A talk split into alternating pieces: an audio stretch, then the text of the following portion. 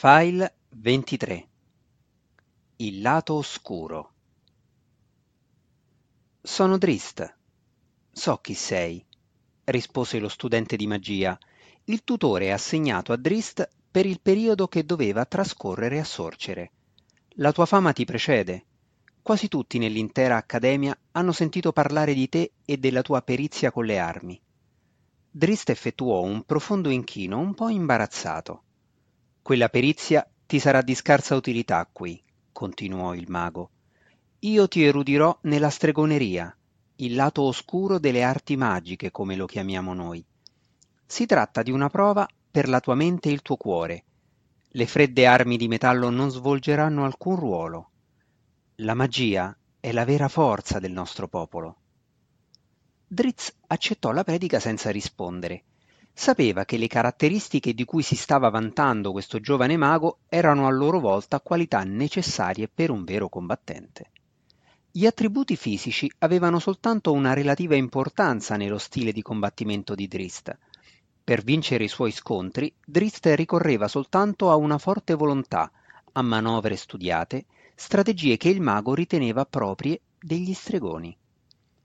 Ti mostrerò molte meraviglie nei prossimi mesi, proseguì il mago, oggetti che ti risulteranno incredibili e incantesimi potentissimi, al di là della tua esperienza. Posso conoscere il tuo nome? chiese Drist cercando di risultare in qualche modo colpito dalle esternazioni di vanità dello studente. Drist aveva già imparato molto sulla magia da Zacnafein, per lo più riguardo alle debolezze connaturate negli stregoni. A causa dell'utilità della magia in situazioni che non si limitavano al combattimento, ai maghi Drò veniva accordata una posizione elevata nella società, seconda soltanto alle sacerdotesse di Lot. Era un mago, dopo tutto, colui che accendeva il bagliore di Narbondel, orologio marcatempo della città, ed erano sempre i maghi che delineavano di fuochi fatati le sculture delle abitazioni decorate. Zacnafein aveva scarso rispetto per i maghi. Aveva ammonito Drist che potevano uccidere rapidamente e da lontano, ma se si riusciva ad avvicinarli avevano pochi modi per proteggersi da una spada. Masog, rispose il mago, Masog Unet di casa Unet. Sto iniziando il mio trentesimo e ultimo anno di studio. Ben presto verrò riconosciuto pienamente come un mago di Menzo Berranzan, con tutti i privilegi accordati al mio rango. Salute dunque, Maso Giunet, rispose Drist. Anche a me resta soltanto un anno d'addestramento all'Accademia, perché un combattente vi trascorre appena dieci anni. Un talento inferiore, si affrettò a notare Masog. I maghi studiano trent'anni prima di venir considerati sufficientemente esperti da poter uscire e praticare la loro arte. Ancora una volta Drist accettò benignamente l'insulto. Voleva farla finita con questa fase della sua istruzione, per poi terminare l'ultimo anno e liberarsi una volta per tutte dell'Accademia. In realtà per Drist i sei mesi trascorsi sotto la tutela di Masog furono i migliori di tutto il soggiorno all'Accademia. Non che si fosse affezionato a Masog, il mago in erba cercava costantemente dei modi per ricordare a Drist l'inferiorità dei combattenti. Drist intuiva una competizione tra lui e Masog, quasi come se il mago stesse avviandolo verso un conflittuoso futuro. Il giovane combattente sopportò il tutto con una scrollata di spalle, come aveva sempre fatto, e cercò di trarre il più possibile dalle lezioni. Drist scoprì di essere decisamente provetto nelle procedure magiche. Ogni Drow, combattenti compresi, possedeva un certo grado di talento magico e alcune capacità innate. Anche i bambini Drow erano in grado di evocare per incanto un globo di tenebre o di avvolgere i propri avversari in un brillante contorno di innocue fiamme colorate. Drist svolgeva questi compiti con facilità e in poche settimane riuscì a effettuare vari incantesimi minori.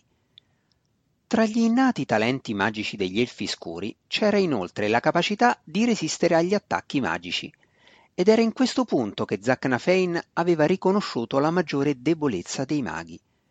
Un mago poteva realizzare alla perfezione il suo incantesimo più potente, ma se la vittima prescelta era un elfo drò, poteva benissimo accadere che lo stregone non riscontrasse risultati nonostante i suoi sforzi. La certezza derivante da un colpo di spada ben indirizzato non mancava mai di impressionare Zacnafein e Drist, dopo aver assistito agli inconvenienti della magia Drò nel corso delle prime settimane trascorse con Masog, iniziò ad apprezzare il corso d'addestramento che gli era stato assegnato. Si divertiva comunque con molte magie che gli mostrava Masog, in particolare con gli oggetti incantati contenuti nella torre di Sorcere. Drist toccò bacchette e bastoni di forza incredibile ed effettuò varie sequenze d'attacco con una spada così notevolmente incantata che le mani gli pizzicavano al solo toccarla. Anche Masog osservò attentamente Drist nel corso di tutto quel periodo, studiando ogni mossa del giovane guerriero, cercando qualche debolezza in cui avrebbe potuto approfittare se Casa Unet e Casa d'Urden fossero mai entrate nell'atteso conflitto. Varie volte Masog ebbe l'opportunità di eliminare Drist e sentì in cuor suo che sarebbe stata una mossa prudente. Le istruzioni che gli aveva dato matrona Sinafai, tuttavia, erano state esplicite e inflessibili. La madre di Masog aveva segretamente organizzato le cose in modo che Masog diventasse il tutore di Drist. Non si trattava di una situazione insolita. L'istruzione ai combattenti durante i sei mesi a Sorcere veniva sempre impartita individualmente da allievi di livello superiore che studiavano a Sorcere.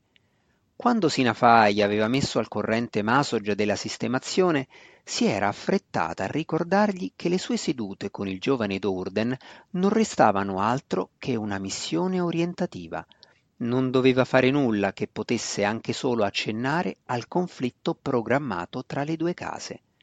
Masog non era così sciocco da disubbidire. Tuttavia, un altro mago era in agguato nell'ombra ed era talmente accanito che perfino gli avvertimenti della matrona madre potevano fare ben poco per dissuaderlo. Il mio allievo Masog mi ha informato dei tuoi ottimi progressi, disse un giorno Alton de Vir a Drist. Grazie, maestro senza volto, rispose Drist con una certa esitazione, decisamente intimidito per il fatto che un maestro di sorcere l'avesse invitato a un'udienza privata. Come percepisci la magia, giovane guerriero? chiese Alton. Masog ti ha colpito? Drist non sapeva come rispondere. In verità la magia non l'aveva colpito come professione, ma non voleva insultare un maestro che la praticava. Trovo l'arte al di là delle mie capacità, disse con discrezione. Per altri può essere un corso molto potente, ma credo che i miei talenti siano più strettamente legati alla spada. Potrebbero le tue armi sconfiggerne una di potere magico, ringhiò Alton. Si affrettò a rimangiarsi una risata beffarda, cercando di non rivelare il suo intento. Drist scrollò le spalle. Ognuna ha il suo posto in battaglia, rispose. Chi potrebbe dire qual sia la più potente? Come in qualsiasi combattimento dipende dagli individui impegnati. Bene, e che cosa mi dici di te? lo stuzzicò Alton. Primo della tua classe, ho sentito, un anno dopo l'altro. I maestri di Melimactere parlano molto dei tuoi talenti. Ancora una volta Drist si trovò ad arrossire d'imbarazzo. Più di quello, tuttavia, lo interessava il fatto che un maestro e un allievo di sorcere sembrassero sapere così bene al suo riguardo. Potresti tener testa a chi usa poteri magici? chiese Alton. Magari a un maestro di sorcere? Io non. iniziò Drist, ma Alton era troppo irretito dalle proprie chiacchiere per udirlo. Verifichiamo, gridò senza volto. Estrasse una sottile bacchetta e senza indugio scaricò un fulmine contro Drist. Drist si sdraiò a terra prima ancora che dalla bacchetta fuoriuscisse il fulmine che spaccò in due la porta conducente alla stanza più elevata degli appartamenti di Alton. Rimbalzò poi da una parte all'altra della stanza contigua, rompendo oggetti e bruciando le pareti. Drist rotolò via e tornò in piedi dall'altro lato della stanza. Aveva già pronte le scimitarre. Non era ancora certo delle intenzioni del maestro. Quanti ne puoi schivare? lo stuzzicò Alton facendo roteare minacciosamente la bacchetta.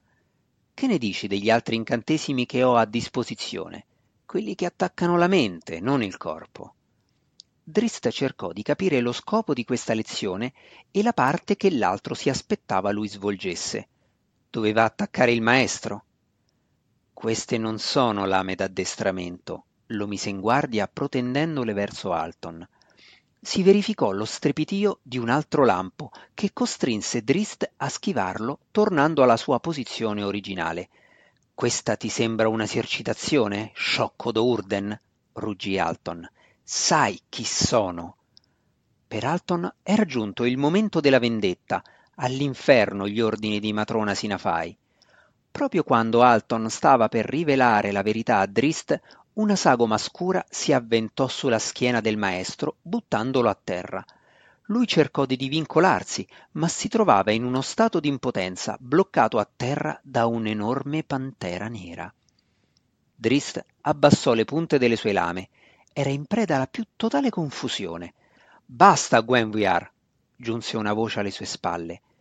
Guardando al di là del maestro caduto e del felino, Drist vide Masog che faceva il suo ingresso nella stanza. La pantera abbandonò il corpo di Alton e raggiunse il padrone. Così facendo si fermò a metà strada a esaminare Drist, che era pronto, in piedi nel bel mezzo della stanza. Drist era così incantato dall'animale, dal leggiadro fluire del movimento dei suoi muscoli e dall'intelligenza dei suoi occhi grandi e tondi, che prestò ben poca attenzione al maestro che l'aveva appena attaccato, benché Alton, illeso, fosse tornato in piedi e fosse evidentemente sconvolto. Il mio animale prediletto, spiegò Masog. Drizzt osservò stupefatto mentre Masog congedava il felino, rimandandolo al suo piano d'esistenza, facendo tornare la sua forma corporea nella magica statuetta d'onice che teneva in mano. Dove hai trovato un simile compagno? chiese Drist. Non sottovalutare mai i poteri della magia, rispose Masog, lasciando cadere la statuina in una tasca profonda. Quando posò lo sguardo su Alton, il suo raggiante sorriso si smorzò. Anche Drist guardò il maestro senza volto. Che un insegnante avesse osato attaccare uno studente sembrava strano al giovane combattente. Questa situazione diventava più sconcertante di minuto in minuto. Alton sapeva di aver oltrepassato i propri limiti e che avrebbe dovuto pagare un prezzo elevato per la sua stupidità se non riusciva a trovare un modo per togliersi dal guaio in cui s'era cacciato. Hai imparato la lezione oggi? chiese Maso già Drist, e Alton si rese conto che la domanda era indirizzata anche a lui. Drist scrollò il capo. Non sono sicuro del significato di tutto questo, rispose onestamente. Una dimostrazione della debolezza della magia, spiegò Masog cercando di camuffare la vera natura dell'incontro, per mostrarti lo svantaggio causato dalla inevitabile intensità di un mago che effettua un incantesimo, per mostrarti la vulnerabilità di uno stregone ossessionato, a questo punto guardò direttamente Alton, dagli incantesimi, la completa vulnerabilità derivante dal fatto che la preda prescelta da un mago diventi la sua preoccupazione primaria. Drist riconobbe la menzogna per quel che era, ma non riusciva a capire i motivi che stavano alla base degli avvenimenti del giorno. Perché un maestro di sorcere l'aveva attaccato in quel modo? Perché Masog, che era ancora uno studente, aveva rischiato così tanto per giungere in sua difesa? Non infastidiamo oltre il maestro, disse Masog, nella speranza di deviare ulteriormente la curiosità di Drist. Ora vieni con me nel salone d'addestramento. Ti mostrerò di nuovo Gwenviar, il mio animale magico. Drist guardò Alton, chiedendosi che cosa avrebbe fatto l'imprevedibile maestro. Sì, andate, disse Alton con calma, sapendo che la messiscena ideata da Masog rappresentava l'unico modo che gli restava per evitare l'ira della matrona madre adottiva. Confido nel fatto che la lezione di oggi sia stata proficua, disse, con gli occhi fissi su Masog. Drist si volse a guardare Masog, poi nuovamente Alton. Lasciò perdere. Voleva sapere di più su Gwenviar. Quando Masog fu tornato con Drist nell'intimità della stanza personale del tutore, estrasse la statuina d'onice levigata a forma di pantera e richiamò Gwenvivar al suo fianco. Il mago iniziò a tranquillizzarsi quando ebbe presentato Drist al felino, perché Drist non parlò più dell'incidente con Alton. Drist non aveva mai incontrato prima d'ora un oggetto magico così meraviglioso. In Gwenvivar intuiva una forza, una dignità che smentivano la natura incantata dell'animale. In verità, i muscoli affusolati del felino e i suoi movimenti leggiadri incarnavano le caratteristiche che gli Elfidro desideravano più intensamente. Drist credeva che semplicemente osservando i movimenti di Gwenvivar avrebbe potuto migliorare le proprie tecniche. Masog lasciò che giocassero insieme e ruzzolassero per ore, grato del fatto che Gwenvivar lo potesse aiutare ad appianare qualsiasi danno compiuto dallo stupido Alton. Drist aveva già lasciato dietro di sé l'incontro con il maestro senza volto. Matrona Sinafai non capirebbe, Maso ammonì Alton quando si trovarono soli più tardi nel corso di quella giornata. Glielo dirai tu, ragionò Alton in modo pratico. Era talmente frustrato in seguito al proprio fallimento nell'uccidere Drist che ormai gli importava ben poco. Masog scrollò il capo. Non occorre che lo sappia. Un sorriso sospettoso si aprì sul volto sfigurato di Alton. Che cosa vuoi? chiese timidamente. Il periodo che devi trascorrere qui è quasi al termine. Che cos'altro potrebbe fare un maestro per Masog? Niente, rispose Masog. Non voglio niente da te. Allora perché? chiese Alton. Non desidero lasciare debiti lungo la mia strada. Questo incidente deve essere risolto qui e subito. È risolto, rispose Masog. Alton non sembrava convinto. Che cosa potrei guadagnare dal raccontare a matrona Sinafai le tue stupide azioni? spiegò Masog. Probabilmente ti ucciderebbe, e allora la futura guerra con Casa d'Urden non avrebbe più alcun fondamento. Tu sei il collegamento di cui abbiamo bisogno per giustificare l'attacco. Io desidero questa battaglia. Non voglio rischiare di vederla sfumare per il misero piacere che potrei ricavare assistendo al tuo tormentoso decesso. Sono stato uno sciocco, ammise Alton più gravemente. Non avevo progettato di uccidere Drist quando l'ho convocato qui. Volevo soltanto osservarlo e sapere qualcosa di lui, in modo da poter assaporare meglio il momento in cui finalmente potremo ucciderlo. Vederlo davanti a me, tuttavia, vedere un maledetto Durden privo di protezione davanti a me. Capisco, disse Masog sinceramente. Ho provato le stesse sensazioni osservandolo. Tu non hai nessun risentimento contro casa Durden. Non contro la casa, spiegò Masog, ma contro di lui. Lo ho osservato per quasi un decennio. Ho studiato i suoi movimenti e i suoi atteggiamenti. Non ti piace quel che vedi?